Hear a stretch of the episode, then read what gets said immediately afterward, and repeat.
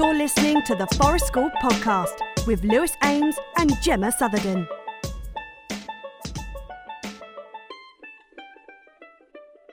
Are we all off work on a Friday? Is this what we've done? Are we all?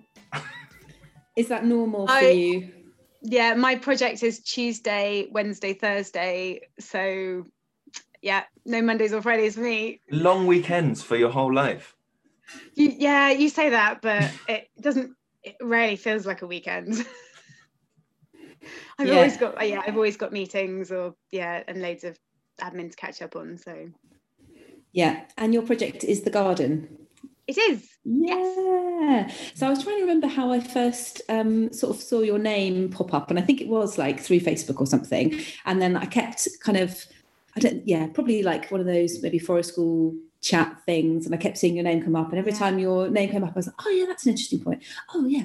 And then I saw Aw, your thing about, um, well, do you know when you meet people online but you don't actually meet them? And I don't think we've ever Yeah. actually even spoken to each other online. But then I joined your um, self-directed education portfolio group, which we'll Oh, talk about in yeah. a in a bit. Yeah. Um, and then Lewis and I were talking about what we wanted to pod about, and I was like, I really want to do some stuff on like democratic education, self-directed education, and and I thought, but that's a really good topic to get somebody in to speak with us from a kind of their point of view.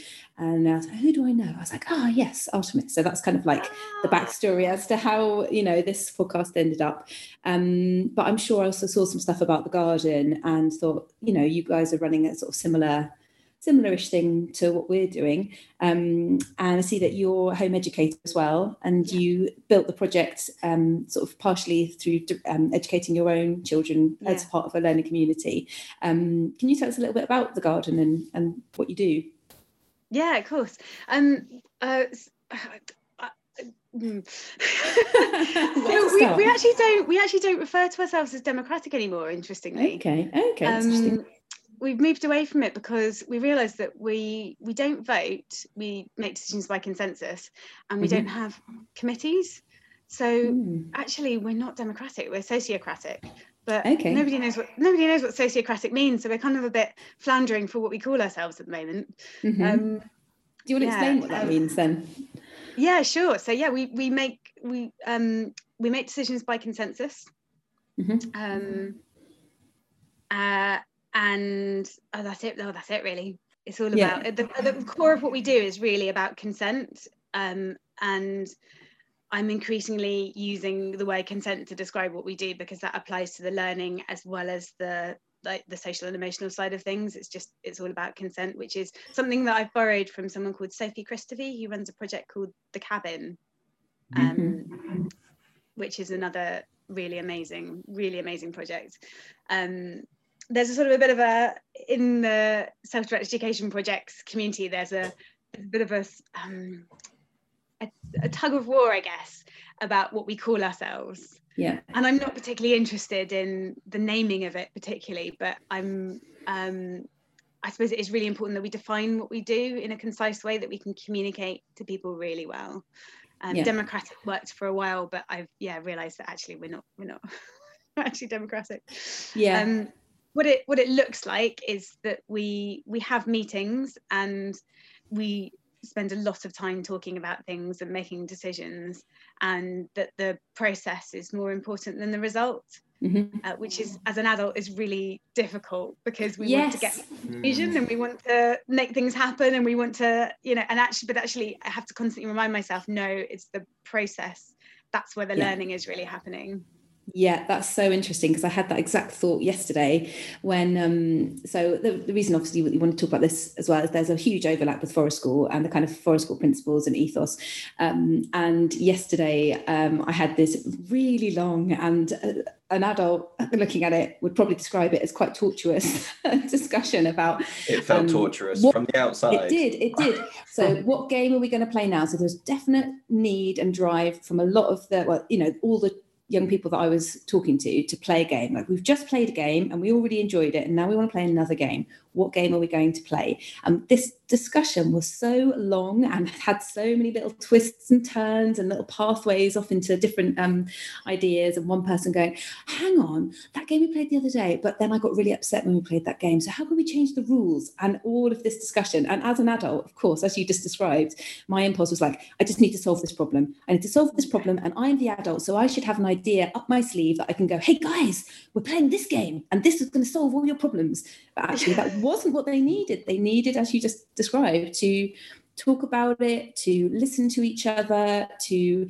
either come to a compromise or not, or to just the conversation the conversation just sort of ended, didn't it, Lewis? It sort of mm. sort of fizzled out, but it lasted a good long time. And in the end, you know, I think they all went off in different directions and a game wasn't played. But absolutely, as you say, the learning experience is happening through that space and you holding yeah. that space for them and going, okay, let's all listen to each other. Um, in in in your project, um, what's the balance of like adults to children? Like when you're having these meetings, is it usually just like you and the young people, or is it like quite a few adults involved in discussions? Uh, so I uh, I'm a registered childminder, which the reason why I am is because it means that people can get access funding, help with the funding. So, um, uh, so and I work with two assistants. Uh, so there are three adults at the project. Uh, mm-hmm. We call them mentors. It's sort of changed over the years. So oh, it's kind of been like facilitators, mentors, or I don't know. I, would, I think we've settled on mentors now. Uh, yeah. And there are three of us. And at the moment, there are 15 children because that's what we are limited to legally. That's what out of school settings are limited to. So yeah. um, that's what that's what we've got. Uh, it's a bit of a grey area with how many we could have, but so that kind of makes it easier for us at the moment. Three adults, fifteen children, simples. Yeah. Um, yeah. Uh, we could potentially have more, but at the moment we don't. Um, and I think the role of the adults in those meetings is to um, model more than anything what what you do in a meeting and um, there's a chair in our meeting so there's someone who is holding the space and that rotates around on an alphabetical list of names. So the young people also chair including the very very youngest one. So we have five year olds chairing meetings sometimes um, which is interesting because that's something that i was quite resistant to. I was sort of of the view that we needed to um, have the meetings only chaired by people who are experienced so not necessarily just adults but maybe just the older ones because that's what's mm. common in democratic i think the democratic schools sort of say normally about nine-ish you can start chairing meetings.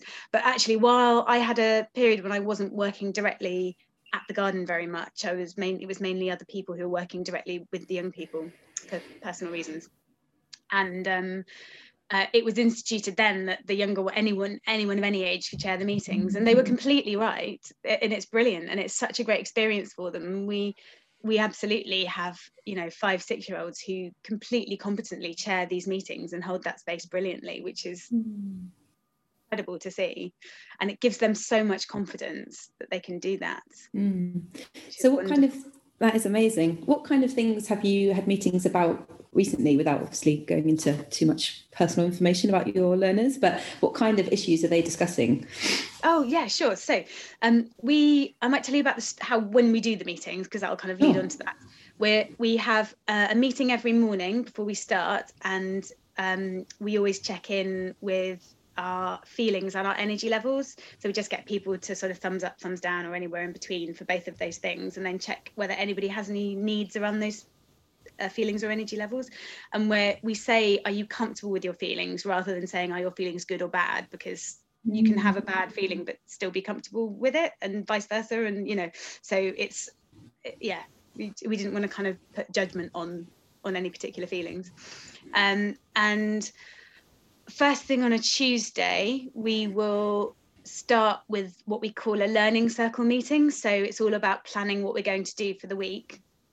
Um, the young people have uh, are assigned a learning mentor who they make individual plans with. Uh, and they decide what they want to do and how they want to spend their time at the garden. And then anything they think anybody else might be interested in joining, they will then share in the learning circle meeting. So, and they'll say, I'm going to do this thing. Does anyone want to join me? um, and then we can plan more meetings about those particular projects and endless meetings. um, so we, people get very bored in the meetings. People are always like, when is the meeting going to end? But actually, that's they go on because people have a lot to say in them. yeah. So, you know, um, and um, so yeah, talking about the making plans, um, uh, deciding how to spend budget is a big one. Ooh. So we have a budget for the season that they can spend on whatever they want to. It's a hundred pounds for what we call a season, so that's a block of six weeks, and um, uh, they can spend on that for any projects they're interested in, anything particularly that you know they want to get for the garden. Um, and I, there's a lot of engagement with that. People really enjoy it, and there's a lot of really good like heated discussion about the budget and how it's going to be spent and a lot of exploration of of you know the power dynamics involved in that as well, which is really interesting. Um, we talk about power dynamics a lot. Mm. And then we, so yeah, Tuesday morning meetings tend to be a little bit longer than usual because we do the learning circle. Uh, and then we have a short meeting on Wednesday and Thursday morning, which is usually just a check in. And then anything really urgent that comes up, we'll discuss. So it could be ongoing issues, um, you, you know, anything that's come up that needs to be resolved in like in a meeting with the whole community. And then thursday afternoon before we go off for the weekend we have what we call a full meeting and that's where we can um, discuss um, yeah serious or ongoing issues that we haven't managed to resolve in the week. So there might be an issue that's come up about the use of space or about um, at the moment a lot of the time it's rough play and boundaries and consent in rough play because that's yeah it's just yeah. it's always a thing yeah. Um, yeah. Uh, yeah, sort of. Yeah, power and power dynamics, things where people maybe are feeling left out, um, and they want kind of the view of the whole community to sort of help them resolve issues. Um, we try to keep it only to either ongoing issues that haven't been able to be resolved or, or serious incidents. So there might be like a one-off serious incident. So if someone got, you know, like more than just a little bit hurt. They were kind of you know really upset by something then that would be something we discuss in the meeting. But usually we try and do a conflict resolution um, during the day so not so we're not spending more time in meetings than we need to. So yeah tr- try to resolve it as we go along but if not then we can bring it to a meeting. Do you find anything comes up in terms of energy levels with like so because reflecting is the kind of forest school equivalent i guess of those end of day meetings. Um, and Gemma and I are always um, banging our heads on the wall might be a strong term, but um, that thing of like you know the importance of reflecting and sharing at the end of a session and going, okay, let's almost like unpack everything before we go home. Let's you know get everything out on the table. But then you combine that with, well, when is that in terms of their energy level? It's at the point where their energy level is at the lowest and their mental kind of the the glucose that we've got in our brains is like all been spent through the day. And then at the end of the day to go right okay can we have you doing the least physically active most mentally taxing job? Right at the end of it it's always really tricky. And i think like you we've adapted some of our stuff to do sort of mini check-ins and reflections through the day. So we fill up a blackboard of things that we're enjoying or that are tricky um, but is that something that you find as well? With your, is it something your learners adapt to, to being the end of the day, and they know it's coming, so it's it's slightly different, or you know, how do you manage that energy? I guess. Yeah, it has been a really big issue, and in the past we've discussed moving that that big meeting somewhere else in the week, so it's not at the end of the day. Um, the last, so actually, since I've been really heavily involved again. So since September, um, it doesn't seem to have been as much of an issue. Um, but yeah, it is. It's definitely an issue. But it also feels really important to everyone to have that check-in before we go off for the weekend. So I don't know. Yeah, it's a really tricky one, and I guess um, we do end up sometimes if we can't resolve something on a Thursday because of things like energy levels and people not really being able to engage with it, then sometimes it will roll over to the Tuesday morning meeting. Find out about CPD courses at childrenoftheforest.com. Check out the podcast links for more details. Yeah. So, do you have somebody kind of minuting those meetings so you remember what's been said? And is that always an adult, or how is how are those notes taken? Yes, we do, and at the moment it is always an adult, and that's partly because um, we're making a big effort with documentation at the moment and trying to be really thorough with our documentation. Um, so for for the adults at the garden, it's really important that we have really thorough notes on what's been said. Um, we have had young people minuting in the past. Um, and we might explore that again, particularly with some of the older ones. But I would want to do some sort of one-to-one sort of like training with someone who was up for that to mm-hmm. be able to do that, so they knew that it was kind of making sure that everything was really thoroughly covered. I think. Yeah, yeah, we take um, not I wouldn't describe them as minutes. It's more like writing down to keep a record on a on a blackboard, and our kind of end of the day reflections usually are quite quick. And so it will be kind of like one or two word lists, bullet points, whatever on our blackboard. And um, and yesterday, for the first time, I think ever, one of our learners like decided to lead that reflection and wanted to write the responses on the blackboard.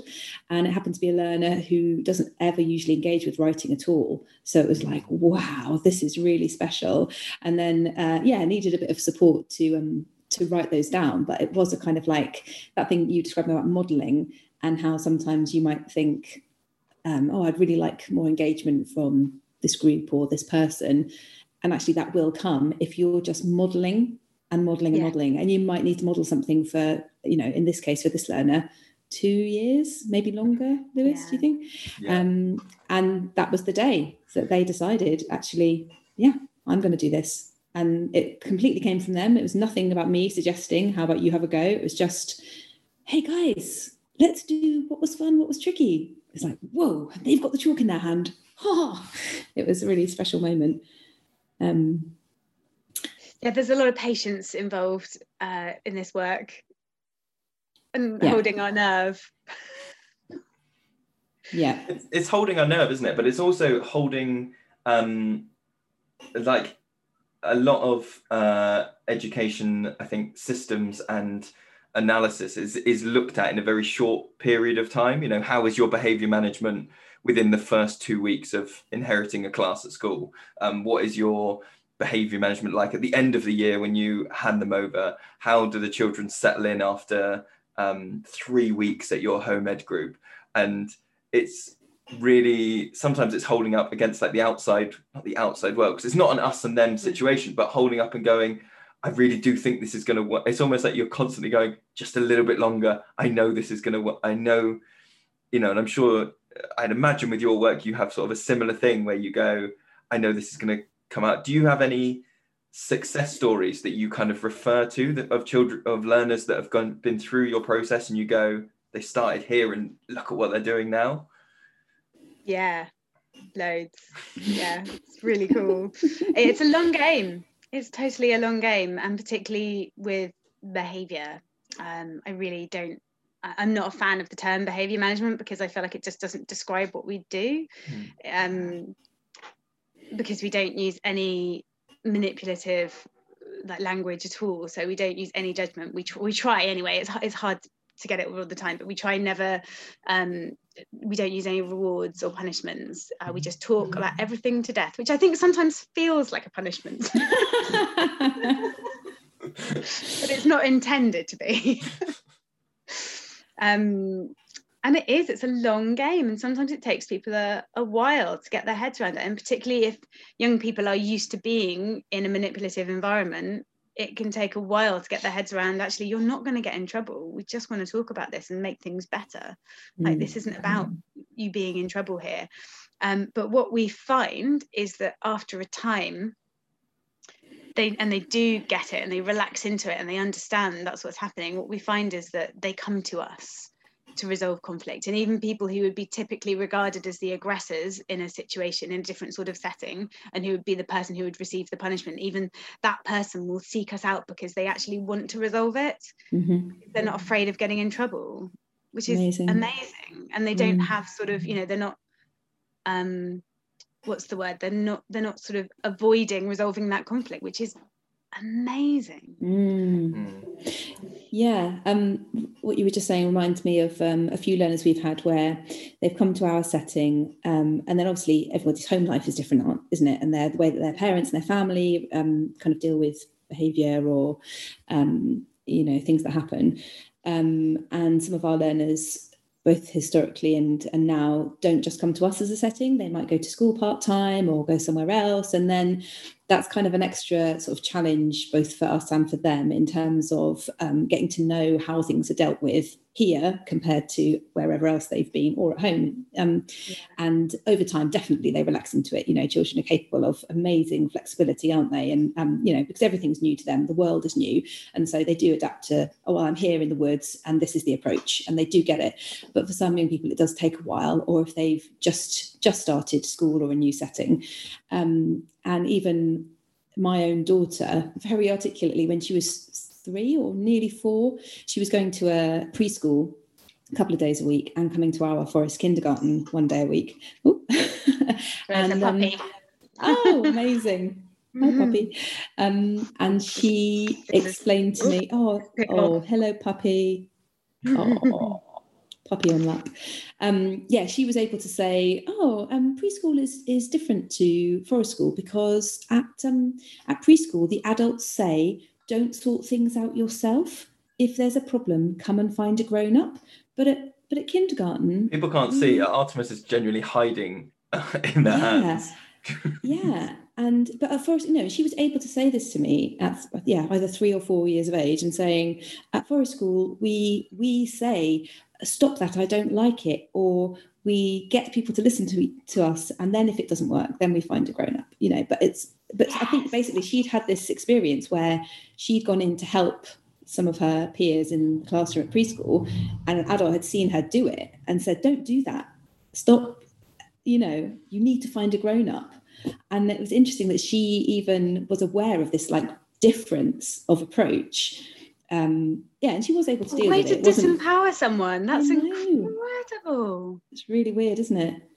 Um, but think yes, we've always quite said that like I have the utmost um I don't think I don't I can't quite it's a mixture of um respect and empathy and sympathy for um in particularly primary schools mealtime assistants people that are out on the playground are often the least trained in child development in behavior management in any of these systems that you want to put in but they're in the absolute throes of where does all the play happen? Where does all the thing happen? So i can completely empathize that if my job is like i go into a school from 12 till 1 and i stand on the playground like we've just said that like getting children to conflict resolve independently is a really long and difficult process. If you are dumped in for an hour a day with a playground of you know 200 students and they've all been cooped up all day. I can see how you just fall back on systems like would you just i'll do it because that's the easiest in the short term. Yeah. so it's that thing isn't it of like we can look at that and go that is not helping those children but i can empathize with the adult in a mealtime It's for the benefit of the adults, it's not for the benefit of the children, Mm, Yeah. absolutely. Yeah, which is what a lot a lot of these things that happen are it is for the benefit of the adults and a lot of the assessment and a lot of the pressures we put on children it, it's not for the benefit of them it's for the benefit of the adults so we can say look how look how well we're doing Mm. Yeah. Um, I read about in your um, article on Medium, I read that you mentioned that um, you had some research conducted at your project about behaviour. Can you tell us a little bit about that? Yeah, sure. So, a master's student from the University of Bristol came and conducted some research um, specifically around our unconditional approach to behaviour management. So, not using any um, rewards or punishments. And um, they wanted to have a look at the how complex the moral thinking of the young people at the garden was compared to previous research conducted in schools. And what they found was is that uh, children, uh, yeah, young people at the garden had significantly advanced moral thinking compared to the previous research.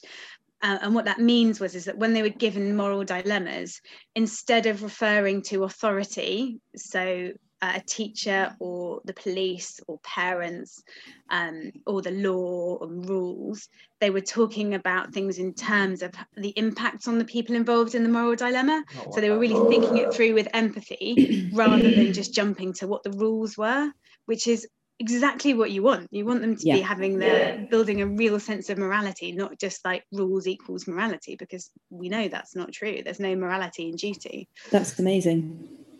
And that's what a lot of Alfie Kohn's work is, isn't it? Alfie Kohn's kind of whole thing is about, um, you know, what do children do when they're not being watched? And um, I think one in one of I can't remember which of his books it was in, um, but it really uh, spoke to me in a weird way when he was talking about children that go through school um, dependent on praise uh, or through their childhood, I guess, dependent on praise and sort of reinforcement from someone else, and then saying that at a certain point, you know, whether it's higher education or whether it's the working world, um, and they stop getting, re- we stop getting all that praise and stuff, and that can be a real jolt for some people. And his horror situation in that was like that's when someone slightly nefarious can come in and start praising a child and can get them into um, immoral things or you know cr- crime that they might because they're getting the praise and they've been taught that not hmm. i mean taught in terms of like conditioned to go that person is praising me and telling me i'm doing a good job.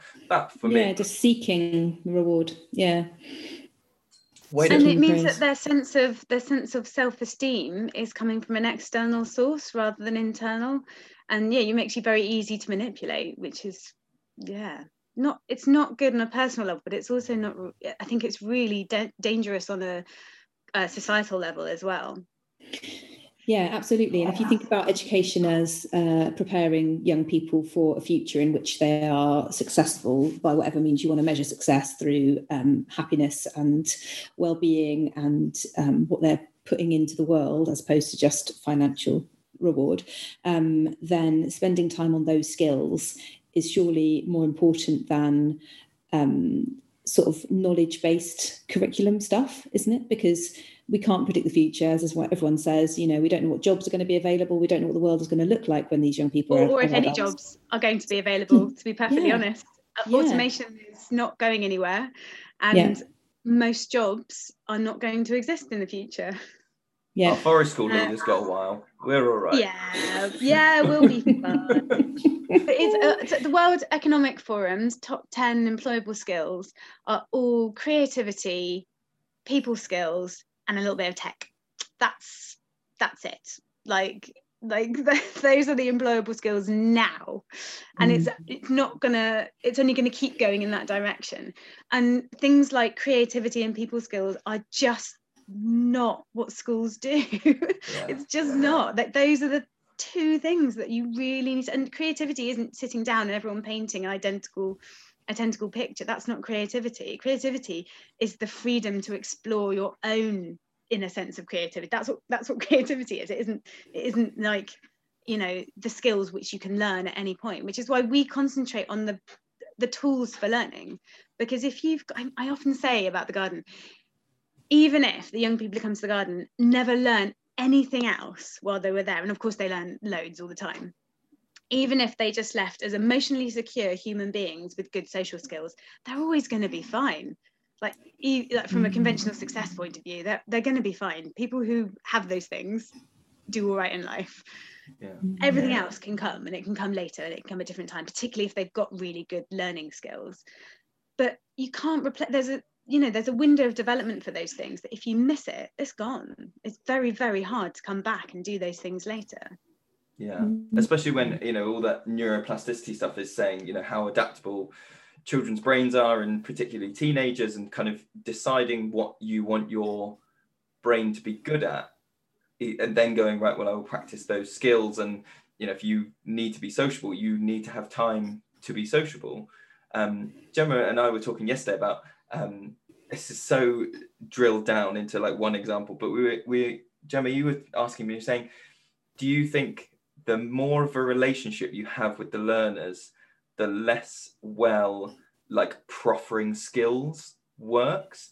Because when you're new to a group you can kind of go hey guys i think you i think they need to learn how like secateurs work safely. So i'm going to get some secateurs out got some activities um, where secateurs might be the thing. And if you're really new to a group then that kind of works a bit. You've got a bit of kind of just follow the leader i'm the you know normally the tallest one and the loudest one i can kind of get through some stuff and then it's moved now to with some of our learners where they just go mm, nah and they just will walk off which is great. Yeah. but then they might come back a couple of hours later and because their project now needs secateurs now they're interested in it and now you know you can't you can't sort of manipulate them into go to going i think you should learn this so please learn this you have to wait until their interest needs it and then they'll go okay show me how this works. I'm coming to you now sort of intrinsically motivated to get this knowledge skill which is a very different you know the outcome is still they've practiced with secateurs but the the path was different. Applications for forest school training are now open at childrenoftheforest.com check out the podcast links for more details when you're when you're when you need to learn something you learn it really quickly and thoroughly. So this idea that you need to spend years and years in school being drilled with things, it's it's only true because of the way in which school works. Um, if you have a need to learn something, so the mass that comes out of creating budgets is fantastic. Uh, and yes, we do very little sort of writing written sort of the written representation of maths. But so i so i last year i did a pgce a primary pgce with a maths specialism and i'm really passionate about maths. Because it's so bad it's so badly done. Um, and what i discovered is is that um, and this is uncontroversial at all in maths um, pedagogy is that the real world understanding of maths, the relational understanding of maths, so what maths actually is, is way more important than the written, what maths looks like on paper. Yeah. People think that what maths is, is what you write down, and that isn't maths. That's not what's actually happening. It's what's really happening. And that, the foundation for being, for understanding maths, really, so you can take it far if you want to, that comes from real world stuff. And so, so my my eldest is nine, and she was in school for one year um, uh, against my wishes. Long story, I won't go into it. Um, and when she first started, she hadn't ever done any formal mathematics. To begin with, she struggled with the formal representation of maths because she was unfamiliar with it. Within a year, she was top of her class for maths because she'd had a really firm grounding in that relational mathematics. And her teacher was astonished. Her teacher didn't understand why this was happening. She was absolutely mm. baffled by it. But this was at the point where I was doing this math specialism PGCE. And I was like, aha, I can explain yeah. to you what this is. And it's because actually that written form, that written form of it can come later and it can come at any time and it can come if they need it and when. Like if they want to go and do a maths GCSE, then they can go and learn that. And because they've got that really good grounding in real world maths, they understand what maths is and how it's used. That can come later. It's not the endless writing out sums. That's not what maths is. Mm. Sorry, I've gone a wild tangent about no, that. that was it's really interesting. Um, so, what kind of so you, you mentioned um, talk about budgets and deciding, you know, those kind of things. What other kind of real world maths happens either through your sort of home ed experience or at the garden? Uh, making shops is really popular. Mm-hmm. Yeah, um, and the currency is sometimes they make their own money, um, but often it's the currency is uh, things like crab apples or leaves, or mm-hmm. um, you know, if there's anything that's a little bit uniform, they'll collect lots of it and then they'll trade in. And sometimes they buy currency with currency, which is really confusing. Yeah, but you yeah.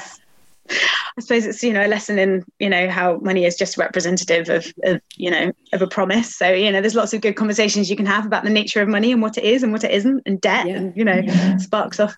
Um, so that's really popular um, other kinds of maths. There's a lot of geometry as well. There's a lot of kind mm. of when you're building stuff and having to measure things. And um, uh, another thing that I found really interesting from my PGCE, we were told school children, primary school children, really struggle with time and money. And as a home educator, I was like, what? They said, yeah, it's the hardest things to teach primary school children. I was like, this blew my mind because I don't I don't think I've ever met a home educated child that doesn't understand money or time because they're using it all the time. There's no like you know, money and time are the two things that my eldest learned first. Yeah. And that's what helped her have a really good sense of maths was yeah counting money and using money and you know going to the shops and and because you're out in the world and you're you're using it and you're doing it and she needed to know the time because we needed to know when we needed to go to our session and and wanted to know when things were finishing and we were going to go and you know all those conversations that build that mathematical understanding that don't happen in school because it's displaced by formal lessons and endless and really involved behavior management. Mm. yeah. Money is my little um it's my little uh selling to other children that come. So we have groups that come for home ed, and we have groups that come on a Saturday, and they're school children. That's their Saturday club. Um, and so sometimes they'll see like something that's been built or some remnants of play, and they'll go, "Who's done this? No one comes here in the week." And I'm like, "Yeah, yeah. Some children come here instead of going to school." And one, that blows their mind. And then two, they're like, "So they don't have to learn anything." And I go, "Whoa, whoa, whoa, whoa, whoa." And, st- and, and I go, well, you know, like you sit down on a piece of paper sit down you sit down with some paper and you read that thing and it says um, Sally went to the shop with two pound fifty. She bought five sweets. Um, how much money did she have at the end of it? And they're like, yeah, yeah, we did that this week, or you know, oh yeah, we've done that. And I go, right, well they go to the shop with two pound fifty. and not only do they get the maths, but they get the sweets as well. And they're like, "Ma!" If they could swear, the kids would. I swear they they would be going like, "Jammy, little," bit, you know which yeah. totally you want to sell home ed that's that's the little story. You know exactly that's the thing it's the, you don't need and, and again like in maths they say it's those stories that children really struggle with. They might find that doing the sums because they can get the process of doing the sum really easily but because they don't really understand what's happening behind it the, the story problems they really struggle with and again i'm like what? Mm. but if you're sitting at a desk there are so many layers of of thinking involved in having a worksheet put in front of you. There's so many layers that you have to plow through before you get to the actual maths there. Yeah. Right. Yeah, you know, exactly. Yeah. You've got to um, control your impulses, sit in a chair, try and focus, try and ignore what everyone else is doing, look at the piece of paper, read the problem and read it in order and process that, look at the weird picture and diagram, and then start thinking about what the actual maths is. Um, yeah that that's totally. what's kind of um, there's nothing tangible to move around often. I know sometimes they'll give groups like counters or pretend money or something, but once it becomes that abstract, just read it. You're like, well, that's in the. I suppose that is in the world now. We just yeah. I just put my phone in front of things, and then I cry when I see my bank account. Like that's that's the kind of maths we have now. There's nothing physically changing hands. Yeah. It, so they are trying. So um, maths is actually a lot more progressive now in schools than English is, um, and I was really heartened by like uh, the the curriculum is decided by policymakers, which is you know not not not great um, because they have their own agenda, mm. but um, the maths teachers and certainly my lecturers at during my PGCE were like there's there's ways you can get around it and you can try to make it as real world as you can and as physical as you can. Um, and particularly with sort of the first few years of school like the there is a big emphasis on trying to make it as physical and real world as possible within the constraints of the curriculum. So I do have some hope. English is just flipping lost cause at the moment. Oh yeah. It would be hard for it to be more prescriptive than it is now. And the grammar um, all of that stuff. Woo, spag it's just ridiculous. Why does a six-year-old need to know what a fronted adverbial is? I no. I just yeah. don't, and I I cannot understand. If they want to know that, that's great. If they're geeky about grammar, brilliant. Let's go for it. Let's learn all of the grammatical terms. I didn't learn what a fronted adverbial was until I did my PGCE, but yeah. I can yeah. well use one. I know how to use one. But do you think that kind of that is, I guess, a theme to what we're talking about? With kind of all these different aspects, whether it's maths or literacy or social and emotional stuff. And it's that kind of the view might be that well, in school we need to have like three PHE lessons, PHSE or whatever it is now, lessons a week to practice. Um, you know, what do you do when you find a wallet? You take it to the police station. You know, and or to go right. They need to have literacy every day, um, or they need to be uh, having a hundred questions about shops because the perception is that setting up a shop and making money and doing all of that like prep work is like wasted time because you go well i can give them the paper and they could answer the question straight away. But you're like right but once they get to the maths in a real world or imaginary world context or the social emotional stuff in a play context it's so much more powerful than the 100 questions will ever be that it then becomes almost that then becomes because they the- learn it like that when they Yeah. want to and they're developmentally ready and interested they just learn it like that you don't need endless endless repetition and practicing because they want to do it and they get it first time Yeah. Yeah. it's, it's so frustrating and like we, we know we know that reading for pleasure is um uh, I'm sort of talking about things in terms of conventional academic success. Reading for pleasure is the number one indicator of future success, in inverted commas. Um, and yet, that's what we know. There's a negative correlation between um, systematic synthetic phonics and the enjoyment of reading and the, the reading for pleasure basically. And yet we still do it because technically they are able to read younger and younger with systematic synthetic phonics.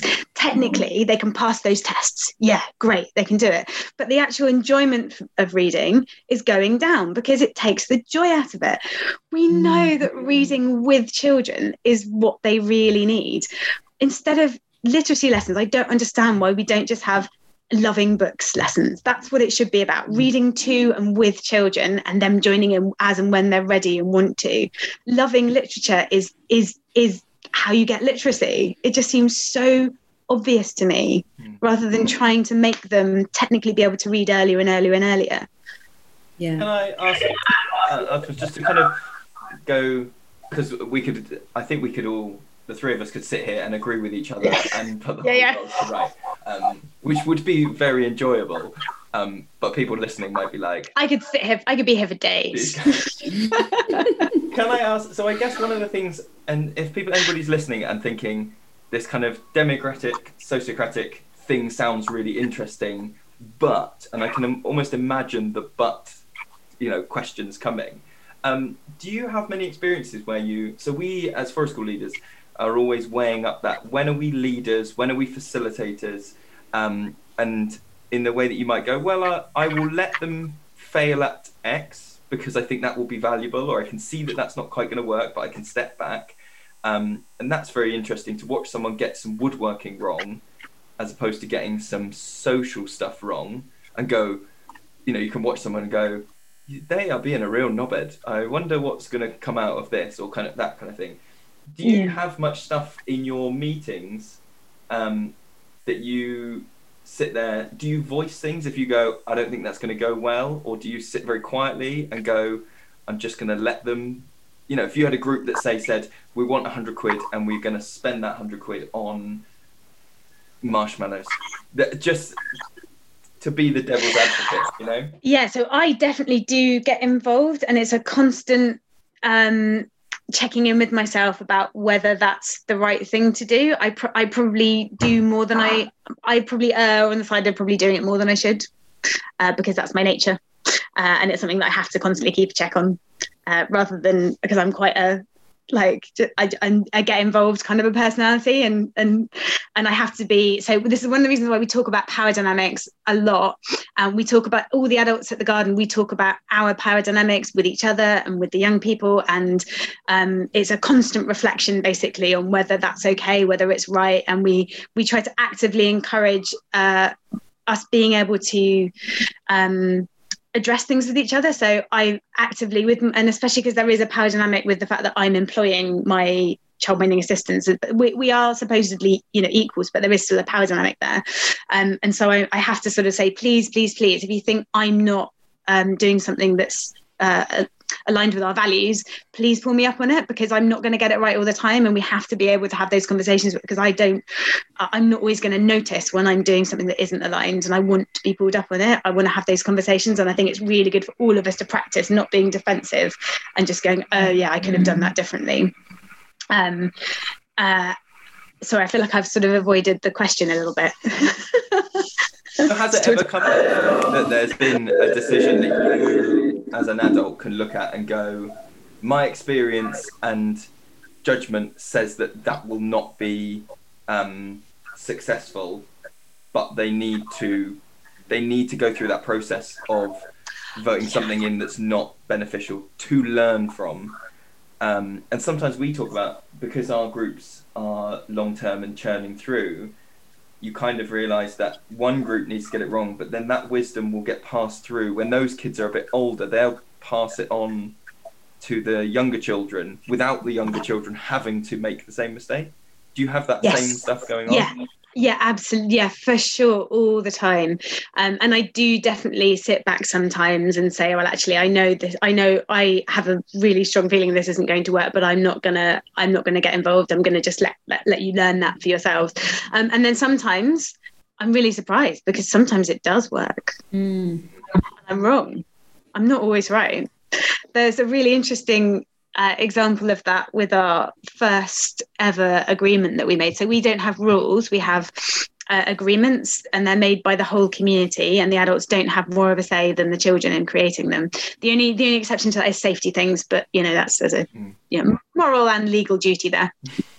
And um, and so the agreements are made by the whole community and they're also adaptable and flexible. So if they're not working for the community anyone, anyone can say right okay I, I'm, I'm not a fan of this agreement. Can we change it or get rid of it? Or i want to add a new one. And and our first ever agreement that we made was uh, no sticks in the yurt. Mm. Okay. and i was not in favor of this agreement. I just thought you know that was unworkable. It just yeah wasn't wasn't going to work. But i was wrong it did. It fixed the issue which is people getting hurt with sticks in the yurt. It just fixed it and everyone was happy with it. And it's it's still an agreement. It has been for five years.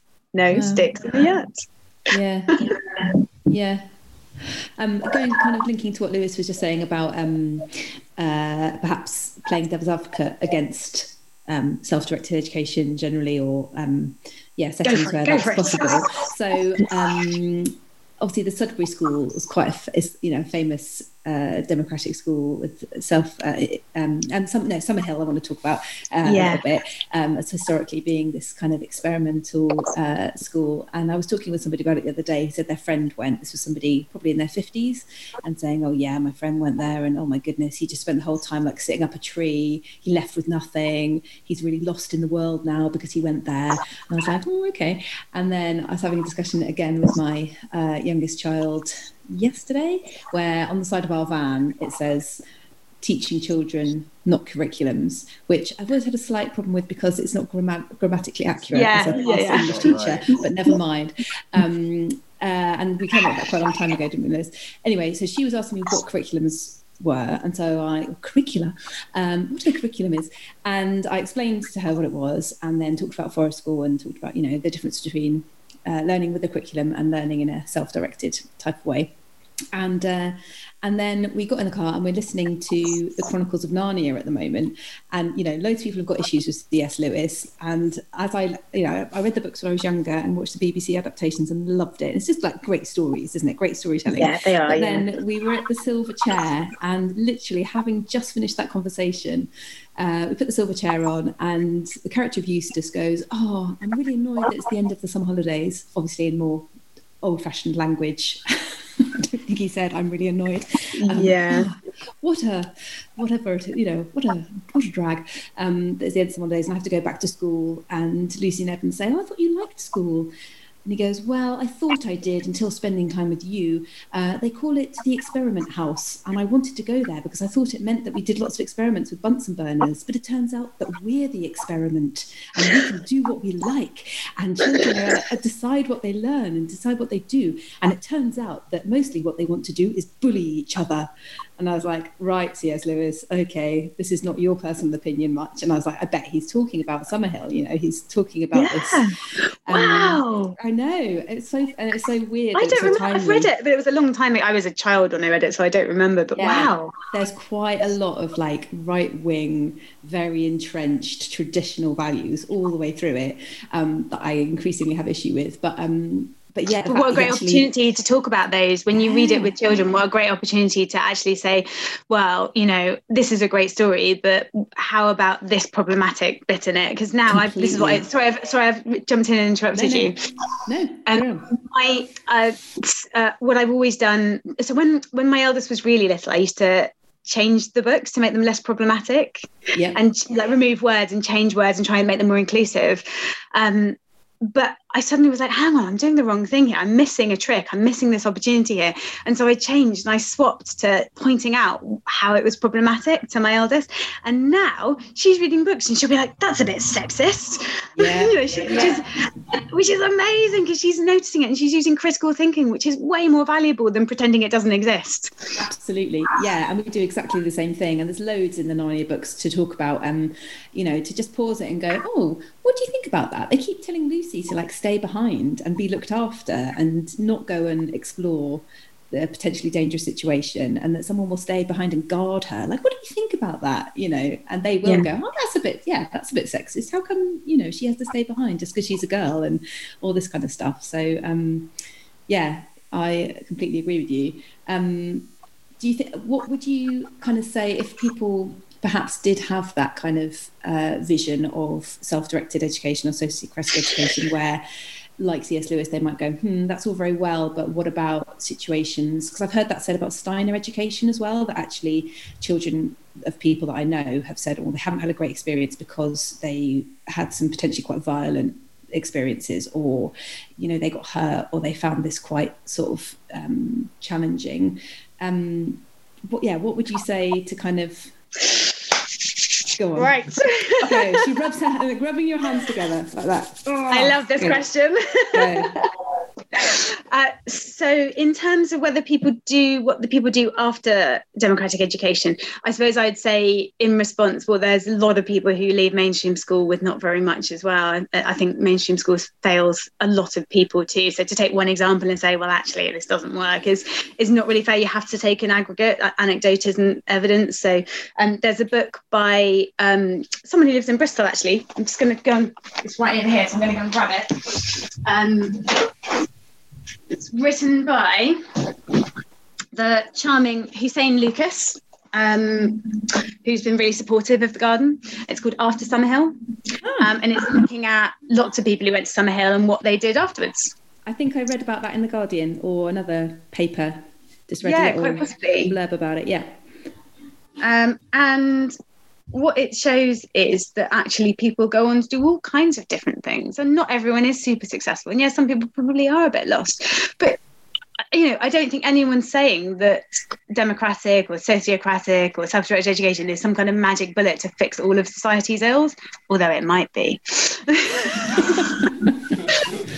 If it's done right. But um you know, so you, you wouldn't expect necessarily everybody to go on and be fantastically, you know, you, you know, not everyone who leaves here is going to be some, yeah, fantastic successful person. But the same is true. But the point is, is you. Sorry, say that again. The same is true of mainstream school, isn't it? If you said yeah. everybody who goes to a mainstream school is going to be a massive success, you would get laughed out of wherever you said that. It's not, yeah. but it's not built to do that. No, it isn't. It isn't. And also, you want to look at what success means and what that means to individuals and what it means to society. Um, uh, there's some research that's been done on the Self Managed Learning College in Sussex, which is a fantastic project. Um, they they've had some research done on what what people do after them, and I, I think there's something like um, every single person, young person who's left, and they've been going for 20 years, so they've got a lot of data. Um, like everyone's gone on to either further education or or an apprenticeship or employment. Like it's you know or set up their own business basically. They you know and what mainstream school can say that? What mainstream secondary school can say that? Like it's that's mm. none. Um and unless it's a private school maybe. Um so and also there is a thing around i don't know i i don't doubt that fewer middle class kids will go to university with this system of education but i think maybe that's not a bad thing. Maybe there's some middle class kids who are going because they don't know what else to do and it's just expected of them and maybe they'd be happier with an apprenticeship or they'd be happier doing a trade or being an artist. And you know there's i don't know there's i feel like it's better to own your mistakes than you know be successful on someone else's terms. So i don't know. Um i yeah. Uh, in terms of the experience when they're there, I think unless the space is held, I think you are just replicating some of the problems in society. So, one of the reasons why we are unconditional is specifically to avoid situations where people do have those feel unsupported, basically. Um, and I want to be careful because I actually am, I'm, I love Summerhill and I'm a really big fan of a lot of what they do. Um, and I don't want to kind of say that they're doing the wrong thing. And also because I don't know how they might have changed and implemented things, and, you know, but I, I do know that. Um, if you don't hold the space and actively try to challenge the societal um, way of dealing with conflict in a manipulative and judgmental way, you're just going to replicate that. And when you have things like judicial committees that punish people, which you do in democratic schools sometimes, um, it is just replicating that judgmental um, and hierarchical, because hierarchy is really key here as well. You're just replicating those social functions and I, I, I think that's not I don't know it it's just one way of doing things and it is the norm in our society and I think there's a better way of doing it which is why we do things at the garden but we also don't coercion is a really is a really important point here because we don't want to be kind of saying you have to do this or you can't do this. And so if someone um, if we were doing conflict resolution and someone said i want this other person to be punished which it hasn't actually ever come up to be honest um, rather than saying, well, you can't do that, we, you know, uh, we'd probably just want to talk about it more and about, you know, talk through the nature of punishment and, you know, and whether that works and whether it doesn't. But it, yeah, it's, it's interesting.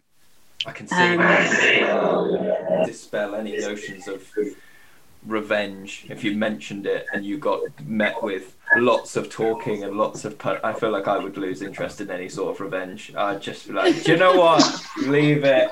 I'm not even bothered yeah, anymore. Yeah, yeah, no, yeah, exactly, yeah, and so yeah, precisely. So I'm really glad that like, no one ever has said like, I want punishment. That's what I want from this. This is how I'm going to resolve this. Is if this other person is punished, um, because God, it would be it'd be really tricky. But we find that like young people don't generally they don't even want a sorry most of the time. Mm. They're not even interested in a sorry. What they want is usually more often than anything else, they want to be heard. They want their feeling. They want to be able to express their feelings about what happened and to be heard and understood more than anything else. Um, and sometimes they want a commitment for uh, for something to happen so the situation doesn't happen again. Mm. But yeah, almost never want a sorry because yeah. it's kind of meaningless, really, isn't it? I wonder if I could pick your brain. Just this is uh, on a completely personal thing. I'm very interested in the moment at the moment in um, false memories and particularly false memories that are attached to emotional situations. Um, and uh, I've noticed it recently with a couple of learners, and then if I look back, I can notice it in more. Um, and that idea of like uh, so Gemma and I sometimes try and practice um, non-violent communication. You know, Marshall Rosenberg thing of going, I can see you're feeling this, and this is this, and also we mix in a bit of the stuff from Whole Brain Child of um, getting a whole narrative going through, so that you get to the like, oh yes, and then do you remember? Oh, whole, brain, whole, whole brain child, whole brain child. Um, I'm just going to grab a pen and write that down. Yeah. gone. It's just gone run to get a pen. I can see some. How are you, Gemma? I'm fine. I'm just admiring Artemis's uh, slippers by the door that look like huge bear paws with claws. Oh, that's my partner's slippers, actually. They are. Amazing. My slippers are my. Now you've mentioned slippers. Hang on a minute. Hang on. What are you?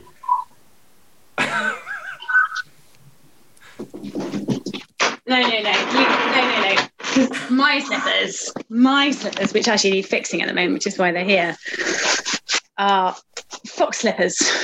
Oh, they are incredible. Tails. With a tail going up the heel.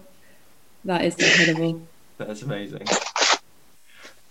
Oh, sorry, where were we? Whole brain, whole brain child. Was, sorry, I need yeah. to write this down because I, I have, I, um, our conflict resolution was based on non-violent communication originally, but we've we've adapted it. Mm. Um, so whole brain child, I haven't heard whole brain child is, um, and I forget Dan Siegel and Tanya Payne Bryson. If I've got that right, I'll be amazed. Bryson Payne, I think. Yeah. Bryson Payne. Anyway, Um, they have written a few books, and it's a lot about um, neuroscience and kind of left brain, right brain, bringing that stuff together. And one of their things is about finishing the narrative, so getting through um, past the like. Children will tell you, "I fell over and I hurt my knee," for example, um, and if you help them by going, "Oh yeah," and then who came and who came and looked, checked if you're okay? Oh, Sophie came and checked if I was okay. Oh, and then what happened? Oh, and then you looked after me. And so when they then have any memory of it, they get the memory of the whole thing rather than getting stuck at Okay. the difficult bit. Um, Yeah.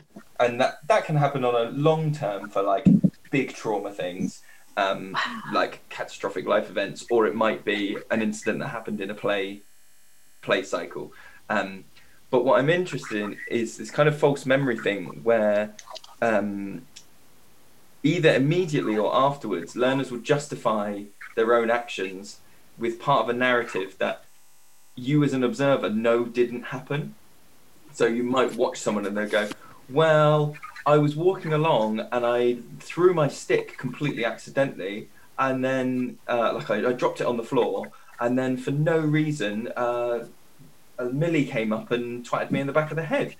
And as an observer, you want to go, well, I that's not actually what I saw. What I saw was you kind of look at Millie, you followed her for a bit, then you threw your stick at the back of her. Do you know what I mean? You go, your recollection of it isn't accurate, and so if you but then you don't want to just undermine someone who's upset and go what you're remembering is wrong you know?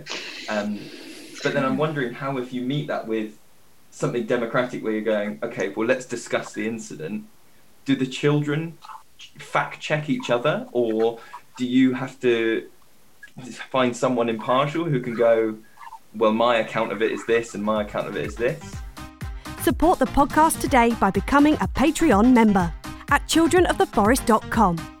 Check out the podcast links for more details. Yes. So um, our conflict resolution process um, is was originally based on nonviolent communication, and then we've tried to adapt it because we found that it wasn't accounting for power dynamics. So it was a very able to be manipulated for people who were very linguistically skilled, very articulate people were able to kind of manipulate the process and get the upper hand. Right. Um, so now we've sort of tried to incorporate power dynamics in it to make it a bit more, a bit more. Um, uh, yeah, it's an ongoing process. Really, it's not it's not perfect, but it's a bit better than it was. Um, and we start. So the first thing to do is a really simple, quick method. Um, theoretically quick, not actually quick in practice. Um, and the first step is to establish what happened. And uh, how that's done is asking everybody in turn who saw what happened to say, and nobody's allowed to interrupt each other.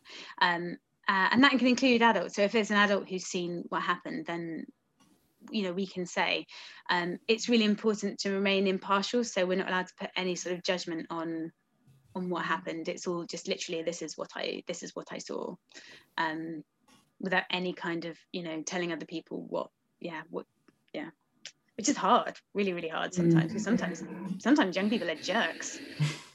aren't we all yeah, yeah, exactly, yeah, for sure. Uh, uh, yeah, false memories is an interesting one. We have come across that before, um, mainly with um, children who likely are neurodivergent, um, Mhm. who like to go off on wild tangents to sort of avoid resolving the conflict. Uh, these sort of Mhm. uh, an echolalia, sort of repeating other people's stories as if they're their own, and but also like as a way to avoid resolving the conflict. Mm. Um, I mean, that just sounds. Is it a false memory? Do they really believe that's what's happened, or are they just lying to try and get out of it? Do you really think it's a false memory rather than just, oh no, actually, um, Yeah, and it's very interesting when um, the stories or the, the memories or the recollections of events are uh, intermingled with feelings of physical pain, because that can cloud lots of things, can't it? So, Yeah. um, or the other way around, where sometimes a sort of verbal conflict is felt physically by somebody. So Yeah. they will say, they really hurt me. They really hurt me. And actually, there was no physical hurt that happened, but they are translating that as a physical hurt. You know.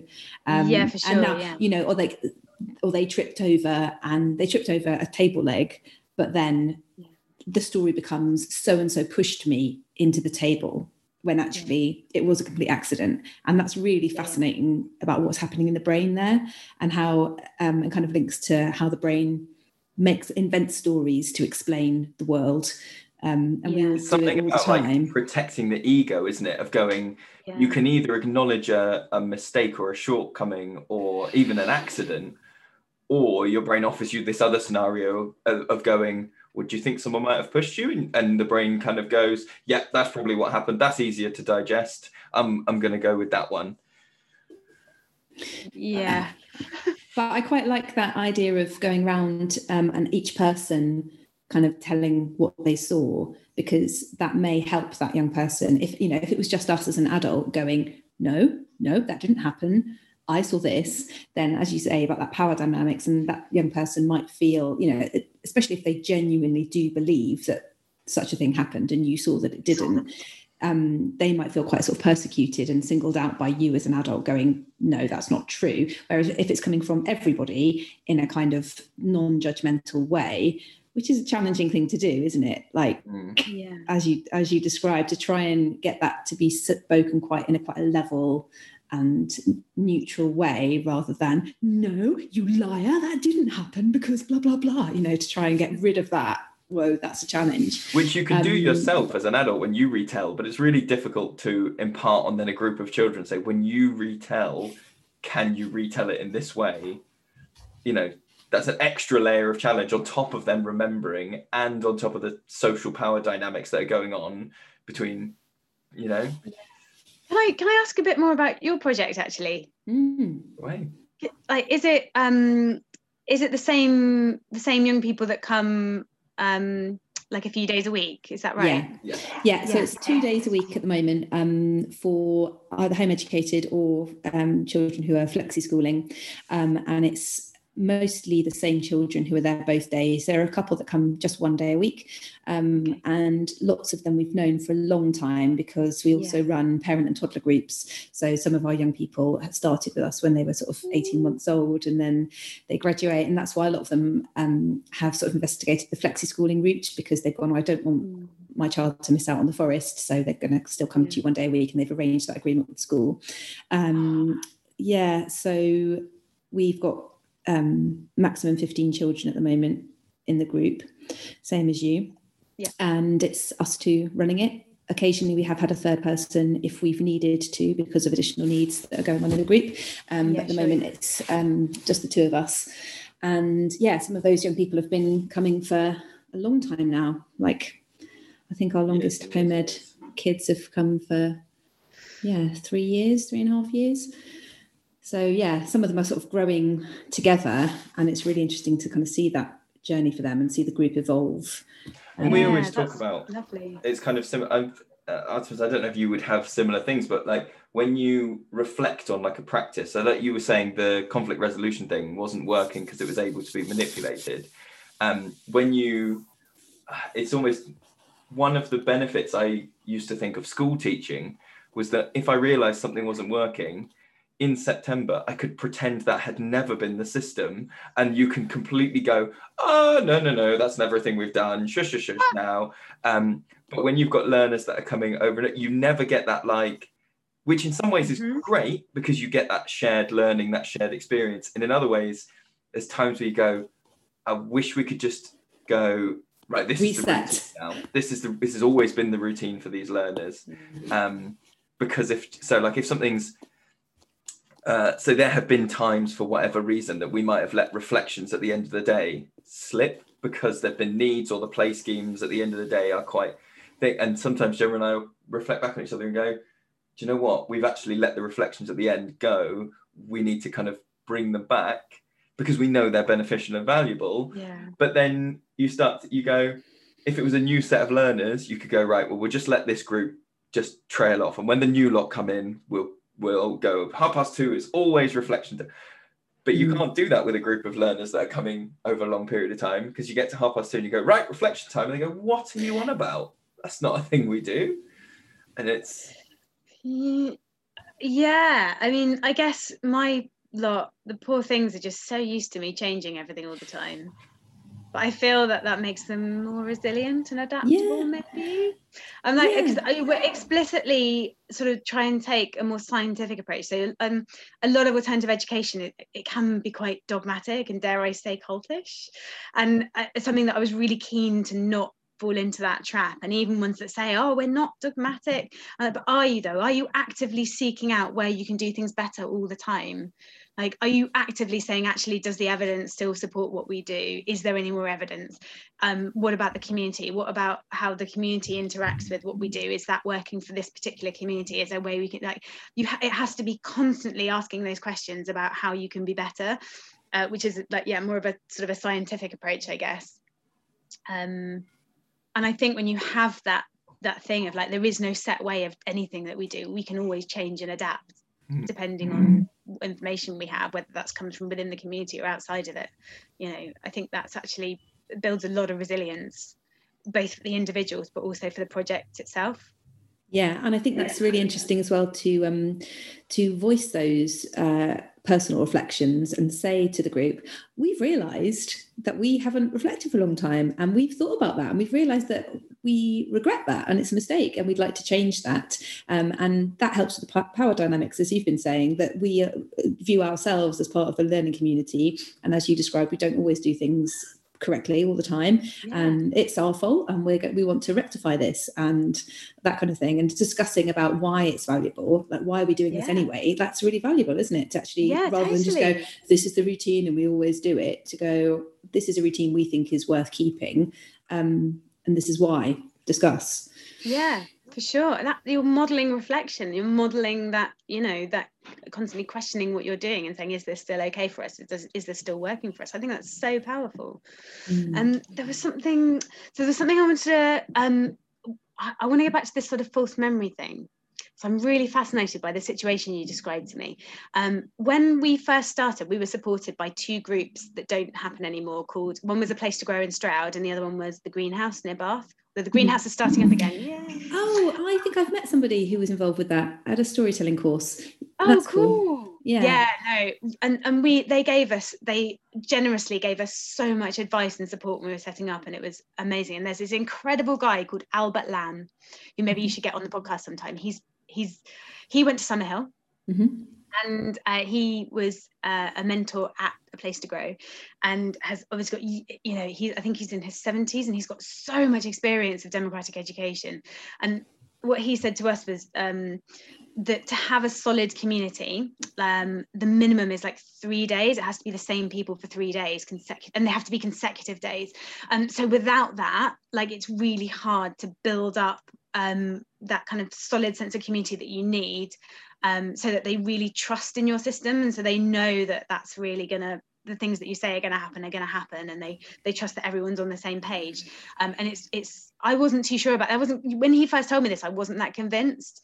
Um, but i thought well let's give it a go and see if it really is necessary. But actually having now run the garden i'm i'm i've become convinced that that is the case because we've tried allowing certain people with specific needs to come less than three days a week and they just haven't felt part of the community they they have really there's been a really noticeable difference in how engaged they are in all of our processes and with each other. And i so i now i'm sort of a convert to that idea that actually three days there is something about three days as a minimum.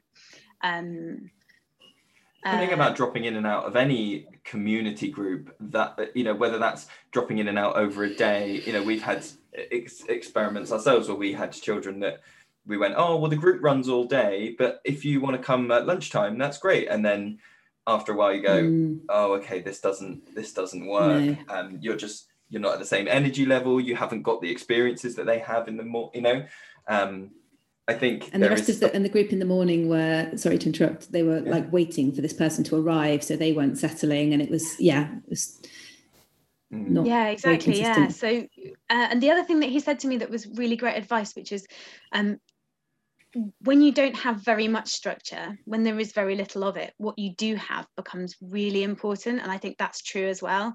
So, really putting a lot of emphasis and time and energy and and also sometimes like sorry guys this is this is what we need to do these are the systems that we need to have in place so we don't have to have like manipulative behavior management so nobody gets told off you know we have to have another way to resolve problems. So i'm afraid this is this is what we've got. We're, we're always opening open to being challenged on it and trying to improve it for sure. But for the moment this is what this is what we've got. And so we do say this is the price of admission. You know you engage with the meetings you engage with the conflict resolution. That's that's that's how it goes. Yeah that makes sense yeah. Did you sorry, did you want to ask me about false memories? Was that tied up in a Oh no, sorry, I just like because I we don't we don't tend to get that a lot and I find that really interesting. Um, and I think it's partly partly because lying is sort of a bit taboo at the garden. And that's not something that we have explicitly encouraged. It has just like the community if someone is perceived to be lying in a conflict resolution so if there's like a people having different opinions about what happened it's sort of a bit mm. you know people are really shocked we have sometimes the only time we've really had emergency meetings is when we can't get to the facts of what's happened because I guess the community thinks that someone is lying, which is which is mm. really interesting. That probably comes out of like a system where if you know that uh, not that nothing is punishable, but you know you know that the outcomes of making a mistake are are not that you're going to be chewed out and reprimanded and doing whatever, then it does empower everybody to own every. There's almost less reason to lie, um, yeah. because you. And this is why I think it was interesting. Was um, one example that was quite recent was um, there wasn't a big group of children watching. It was myself and two children, and one of the children uh, was unhappy with the result of something, um, but he flipped it onto me, and the false memory became about me and what I had done and what I had said earlier in the day, um, and all these really interesting kind of things came out. And I was going because I was doing something else at the same time. I was giving him some space and going, okay, you, you are you happy here? He's like, yeah, I'm just you know upset, but but staying in one place. And I would every time I would go back, there was more. He had he had I'm going to, I'm using air quotes, people can't see. He had remembered more reasons that backed up why he was in the right and why I had yeah. done things wrong, um, which was just very interesting to kind of navigate myself because there wasn't anybody else to pull in and go, okay, well, I, mm-hmm. I don't know that that happened, or well, let's ask someone so and so because they were there. Um, and I do think it was just this kind of self preservation. How do I make myself feel okay about what's happened? Yeah. yeah. And it must it must be someone else was at fault. Um, Artemis, I'm aware that we've taken up far more of your time than we asked for. Um, is there anything? No, it's fine. I love it. this is my favorite. Talking about education is my is literally my favorite thing. My poor children. If anyone ever asks me about education when we're out and about together, they they do they just they roll their eyes now because they're just like, oh, we're going to yeah. be here forever. This is why I yeah. can't go to toddler groups with my own two young children. Is anything that comes up about pedagogy or school or whatever else, and I'm like well, mm. I've read a lot of books, and let me tell you. Yeah. Can you imagine what I was like on the PGCE? Can you oh imagine? yes. my my proudest moment was when one of my uh, one of my classmates said, Artemis, I love the look of fear in the lecturer's eyes whenever you raise your hand. yeah, it's I mean similar. The last teaching job I had, um, which I left after only a year, um, it was not a successful experience. Um, my uh, head of department gave a leading speech for me, and the only thing that they could say was, "Yeah, I mean, if you want a laugh, just get Gemma education and just watch how angry she gets." Okay, bye, bye. Good luck in whatever you do. I was like, "Thanks, dude. Thanks." That's what I'll be remembered for. Just like ranting at people. I would definitely take that as a compliment. Yeah. Nominally, yeah. this is a podcast. It's actually a support group that we people in. We all we all vent, and then we all feel a lot better. It's great. So, for people who are listening, Artemis, is there um, a place where they can kind of catch up with uh, your thoughts and your projects and that kind of thing? Where can people find out about your work? Well, we've got a website which is thegardenbristol.org. Um, we have a Facebook page as well. So if you just search for the Garden Bristol, that should come up. Um, we do have a Twitter, but I'm not gonna, you know, it's weird. I I'm a bit rubbish with Twitter, so I'm, it's probably not much point. Um, oh, where else? Um, I, I've written one Medium article. Yeah. I probably should write some more, but Yeah, do time it. is a thing. And you are Bis- Yeah. Bris- Bristol based, right? If there is anybody listening who's in that area and has home educating children, I'll just pop round, just come for a cuppa. My door is, all, is is is quite literally almost always open. right? Thank you so much for your time, Artemis. Yeah, thank you, Artemis. Great to speak to you. Oh, you too. Thanks, both. I've had a Mhm. lovely time. It's amazing. Let's do this again. Yeah. Yeah. Cool. Okay. Cheers. Bye. If you like this podcast and want to support more episodes, you can donate through Patreon. Visit patreon.com forward slash children of the forest to show your support for the Forest School podcast.